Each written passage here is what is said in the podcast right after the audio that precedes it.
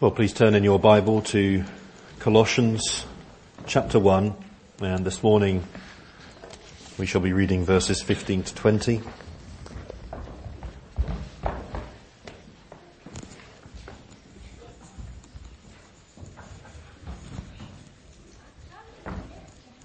Subheading, in the ESV at least, which of course isn't part of the inspired text, but the subheading is the preeminence of Christ and Seems to me that's a very good summary of this particular passage.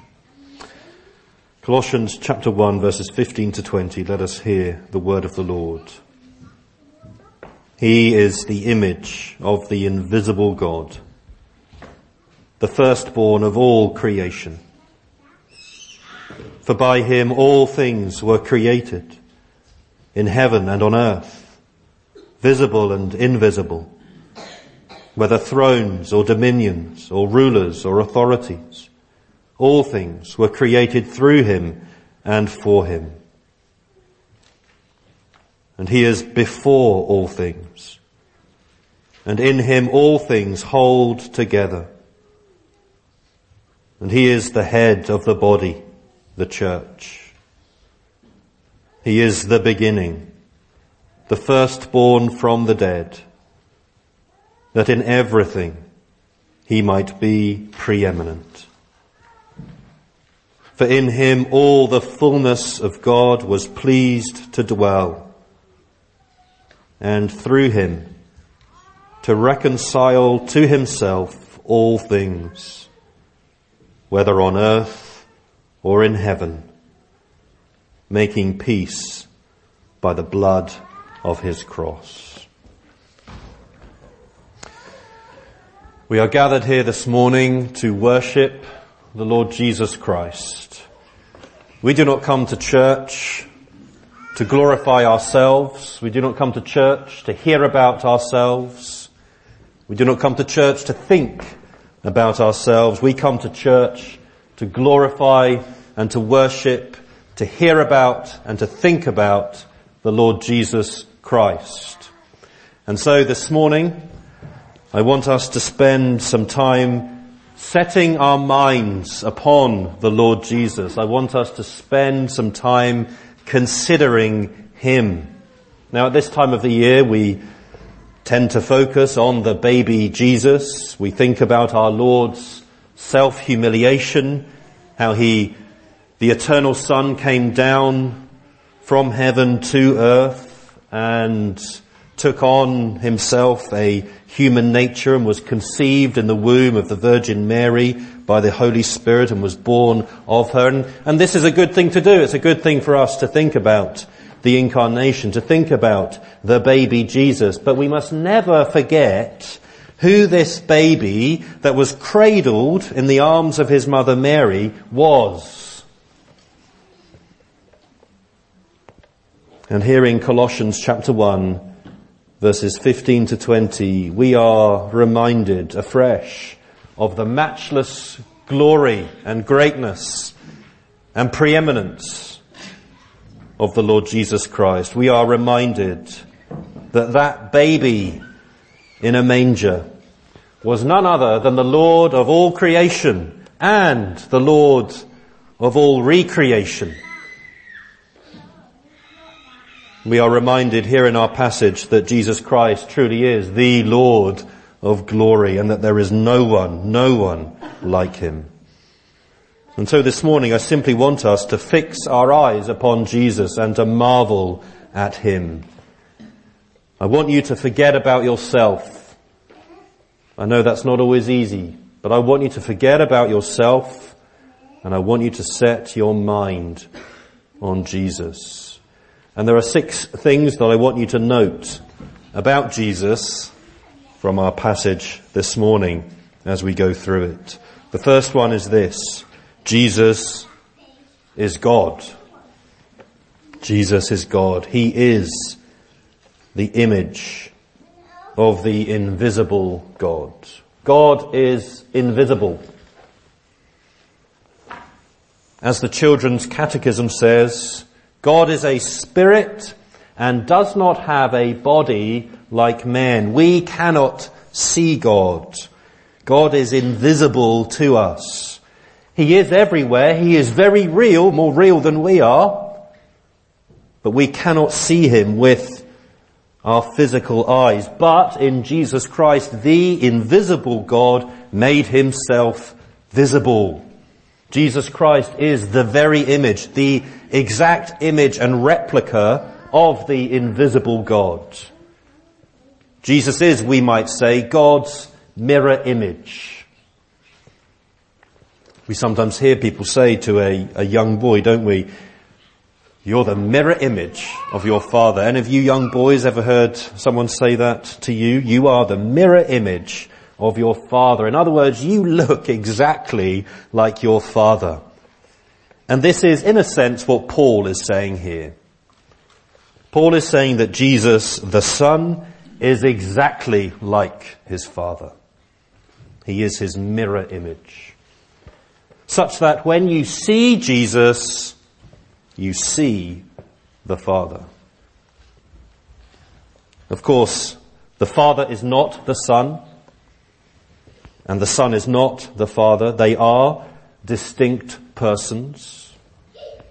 The Father is unbegotten, the Son is eternally begotten. Nevertheless, they are, together with the Holy Spirit, the same in essence, the same in substance, the same being. Distinct, but inseparable.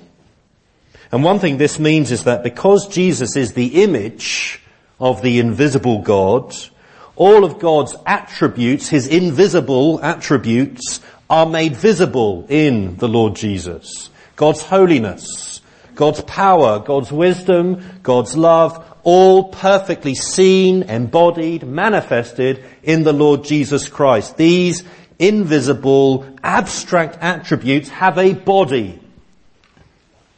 They have a definite form, a definite shape. They are, we might say, Jesus shaped. So when people ask, what is wisdom? Or what is justice? Or what is love? The answer is very simple. These things are Jesus Christ. How sad therefore it is, not to mention how sinful, that so many millions in this world worship other so-called gods. How sad it is that so many millions waste their lives worshipping dumb and lifeless idols. When God has, in the person of His Son, Jesus Christ, said, Here I am, this is me. And by God's grace, and purely by God's grace, we worship Jesus. We worship the one, the only one, who is the image of the invisible God. And so we say of that baby in the manger, as we sang in our first hymn of praise, our God contracted to a span incomprehensibly made man. Jesus is God. Secondly, Jesus is the creator. As the image of the invisible God, Jesus, as Paul goes on to say in verse 15, is the firstborn of all creation. Firstborn not in the sense of being the first created being, contrary to the Arian heresy, now spouted by, among others, the Jehovah's Witnesses. No, Jesus is the firstborn of all creation in the sense that he is superior to all of creation. He stands above all of creation. He is the firstborn in the sense that he rules sovereignly over all creation. He is the king of creation. And Jesus is this. He is the firstborn because he is the great creator. He's not the first created being because, as Paul goes on to say in verse 16, he is the uncreated creator. For by him all things were created, in heaven and on earth, visible and invisible, whether thrones or dominions or rulers or authorities, all things were created through him and for him. Jesus, the Son of God, is the glorious, uncreated creator by whom everything was created. Everything that you see, everything that you don't see. all of the angels in heaven, all of the fallen spirits, they are all the creation of Jesus Christ. Everything was made by Him, by His Word. Everything was made through Him, through His power, through His wisdom, through His love, and everything was made for Him. Jesus Christ is the great goal of creation. He is the telos of the world. Why is this world here? Why is there something rather than nothing? It's for Jesus. Creation is not some kind of meaningless accident as so many wrongly think today. No, creation has been divinely designed, divinely planned, divinely knit together so beautifully and so wonderfully and therefore creation is charged with meaning and with significance and with purpose. And of course that ultimate meaning, significance and purpose is the Lord Jesus Christ. Not man, but the God-man is the great end of all things. This whole world is for Jesus, not for you. You are for Jesus. That is why you are here. That is why you are someone and not no one. You exist for Jesus Christ and therefore you will only find true meaning and true purpose. You will only find your true self in Jesus Christ and in living for Him. Jesus is the creator. He's also thirdly the sustainer verse 17. He is before all things, and in him all things hold together. Jesus is before all things. Before, I think, in both a temporal and also a qualitative sense. In other words, Jesus Christ as the Son of God is pre-existent.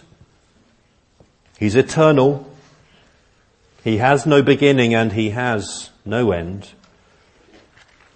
He is before the all things of space-time creation. And he is also before all things in the sense of being above all things. Before, above all things as the great king who exercises unlimited authority and power and rule and sovereignty over all creation. Jesus is truly the and the only absolute monarch. And as the absolute monarch, Jesus holds everything together. The whole universe is sustained and upheld by our eternal creator king, Jesus Christ. If he were to withdraw his sustaining presence from this world, even for just one nanosecond, then everything would literally fall apart. Everything. Every movement of the planets, every ray of sunshine, every drop of rain, every fall of snow, all of it takes place by the providential rule and oversight and determination of Jesus Christ.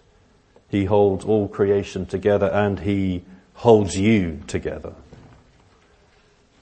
Day by day, hour by hour, breath by breath. He holds you together. Aren't you glad that Jesus holds you in His hands? Up until this point, Paul has spoken of Jesus the Son in His eternal being as, as God, as creator, as sustainer. And now, as we move on in our passage to verse 18, he goes on to speak of Jesus as the incarnate Son in his glorified, his present glorified and exalted state. And so we see Paul's thought shifting here at this point, shifting from a focus on creation to more of a focus on redemption. Or we might say recreation. And so we see fourthly that Jesus is the head of the church. He's God, He's the creator, He's the sustainer. And then fourthly, He is the head of the church, verse 18. He is the head of the body. the church. Just as Jesus exercises headship over all creation, so he exercises headship in a special way, we might say a mediatorial way, over his body, the church. He is, as Paul says elsewhere, head over all things to the church, that is to say, for the benefit of the church. And Jesus being the head of the church means at least a couple of things. It means in the first place that he is in an organic relationship with his body, the church, just as the limbs of your physical body are united to and share a common life with your head, so we, the body, are united to and share a common life with the Lord Jesus. We, we share in the very life of our head, Jesus Christ. Jesus Christ is our life. And without Him, without our head, then we would be dead. We would have no life. And then secondly, as the head of the church, Jesus, of course, has total authority over the church. Jesus is in charge of his church. No one else. Only Jesus. Jesus tells us what we are to believe. And Jesus tells us how we are to live. And we must submit. That's our duty. That's what we're to do, submit to Jesus, our head. Just as an arm does exactly what the head tells it to do, so we must do exactly what our head, Jesus Christ, tells us to do. And I think it's important for us to emphasize this today because it seems to me that by and large we live in quite an anti-authority age. It seems to me that Western culture is largely suspicious of those in authority, sometimes with good reason. Still, we need to be careful, very careful, that our culture's emphasis on being true to yourself, irrespective of what others say, including your own body. We need to be very careful that that cultural emphasis on you being true to yourself doing what you think is right, doing whatever you feel is right, doesn't infect our thinking as Christians. We need to remember this very basic truth. Jesus Christ is in charge. Jesus Christ is our head, our master, our Lord. And we are his body and we must obey him. Fifthly, Jesus is all sufficient. Paul goes on in verse 18 to say that Jesus is the beginning, the firstborn from the dead, that in everything he might be preeminent. When, when Jesus rose from the dead on the third day, he entered into a new realm of existence. He entered into a new mode of existence. Unlike with others who had been raised from the dead, there, there were others that had been raised from the dead before Jesus, Lazarus for example. But unlike all of those others who had been raised from the dead, when Jesus rose from the dead, he rose never to die again. He rose to everlasting life. He rose to a realm and to a mode of existence in which death and decay and corruption no longer exist. They're no longer present. And this death-free, this resurrection realm is what the Bible elsewhere calls the new creation. And of this new creation, this death-free resurrection realm, Jesus is the beginning. Just as in the beginning, And we must hear the echo of Genesis 1 here. Just as in the beginning, Jesus created the heavens and the earth, so in the beginning, at his resurrection, Jesus created the new heavens and the new earth.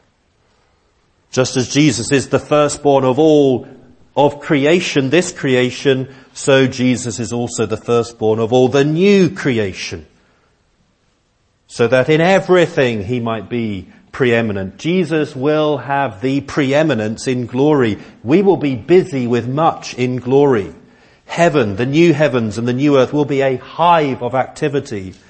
And all of that activity will be directed to Jesus Christ so that he will be seen to be preeminent everywhere by everyone. And that will be the most wonderful, most thrilling experience you could ever imagine to exalt Jesus Christ. 4 verse 19, in him all the fullness of God was pleased to dwell. Christ will have the preeminence in glory because together with the Father and with the Holy Spirit, he is fully God and from his fullness we receive grace upon grace. We receive everything that we need from Jesus Christ.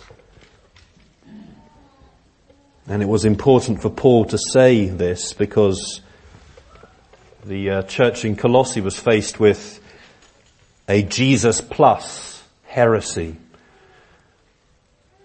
There is, as you might know, debate about the exact nature of the uh, the heresy that the Colossians were facing, but it, it's clear that the gist of the heresy was that Jesus was not enough.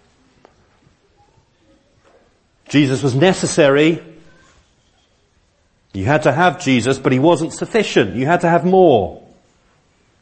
You needed something extra if you were to be truly Christian. But this is a damnable heresy. Because Jesus is enough. He is more than enough. For in him all the fullness of God was pleased to dwell. Imagine, if you will, a beggar being invited into a rich man's house this Christmas. And this beggar is told by the rich man that everything in his house is his. Everything is freely available to him. Everything. The fridge, the cupboards, the pantry, they're all full of food. The wardrobes, they're all stocked with plenty of clothes. And there's a lovely clean bathroom and a warm comfortable bed. And the rich man says to this beggar that he's invited into his house, it's all yours. Eat whatever you want. Wear whatever you want. I've made sure that it fits you. Have a long and relaxing bath and, and have a good night's sleep in, in my best bed. Just draw on all of my fullness. It's all yours. I've given it to you. Imagine if the beggar were to turn around and to say, well, let me first just pop outside and, uh, and I'll see if I can find a bit of food in the bin to eat. And I'll see if I can find some clothes strewn on the ground that I, I might be able to wear. And I'll see if I can find some discarded mattress somewhere that I might sleep on. And I'll, I'll make use of those. You would think, what a foolish, what an ungrateful beggar that man is. Jesus Christ is that rich man's house, multiplied a thousandfold where the food never runs out and where there are plenty of clothes to wear. From his infinite fullness, his infinite fullness, you find food that will satisfy your soul for all eternity. From his infinite fullness, you will wear clothes that will cover all of your nakedness. From his infinite fullness, you will drink in water that will cleanse your heart from all of its sin and make you pure and holy. In Jesus you have everything that you need for life and eternity. And from His infinite fullness, He invites you, His body, His children, to draw day by day by day. Do you need grace? Do you need wisdom? Do you need comfort and strength? Do you need faith, hope, and love? then draw these things from the infinite and eternal wellspring that is Jesus Christ. It's all yours in Him. He said, it's all yours. It's all here. I am the rich man's house. Just come in. Take whatever you need. Jesus is all sufficient. And sixthly, finally, Jesus is our mediator.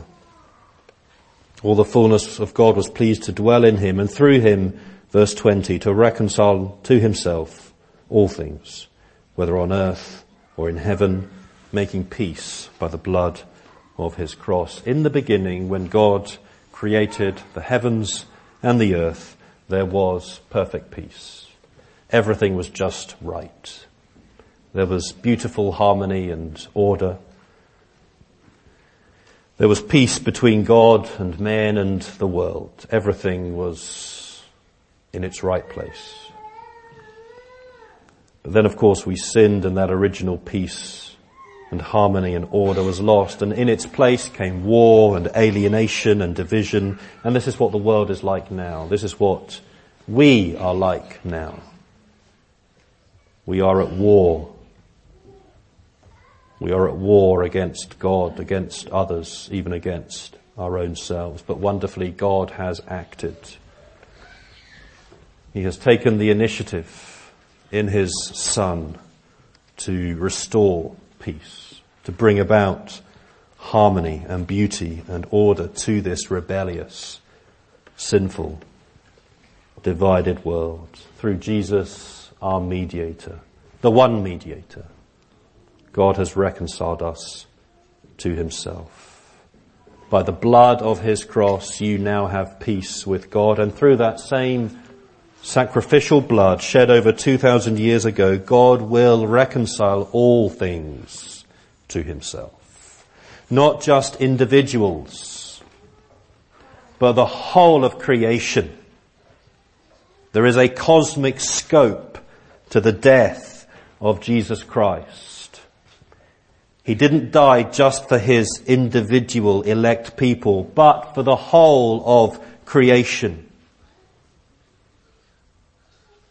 The one by whom, through whom, and for whom all things were created in the beginning is also the one by whom, through whom, and for whom all things will be reconciled in the end. This of course does not mean that literally every single human being will be reconciled to God. Paul is not teaching universalism here. Only those who by God's grace trust in Jesus will be saved. But what Paul is emphasizing here is the cosmic, universal scope of the death of Jesus Christ not just his elect people, but the whole created order, the universe, in all of its unfathomable dimensions, has been, in principle, reconciled to God. All because of the blood that was shed on Calvary's cross. Behold the power and the grace of the blood of Jesus Christ. So who was that baby that was cradled in the arms of Mary, his mother? That baby was and is God, the creator and the sustainer of all things. That baby is and grew up to be the head of the church the head of the new creation. That baby is our all sufficient mediator and savior from whose fullness we receive all that we need. That baby is the Lord of creation and the Lord of redemption. It's thought by some that this passage in Colossians was an early Christian hymn. Whether it was or not, Surely this passage makes you want to sing praise to Jesus. When you consider the glory of Jesus Christ, do you not just want to bow down and worship Him? And that's, in a sense, all you're meant to do. As a Christian believer, there is a real sense in which all you're meant to do is just bow down and worship Jesus. May that be our preeminent posture, not just over this Christmas period, but throughout the year to come. May our preeminent posture be one of bowing down in worship before our Saviour, gladly ascribing to Him all of the glory and all of the praise. Amen.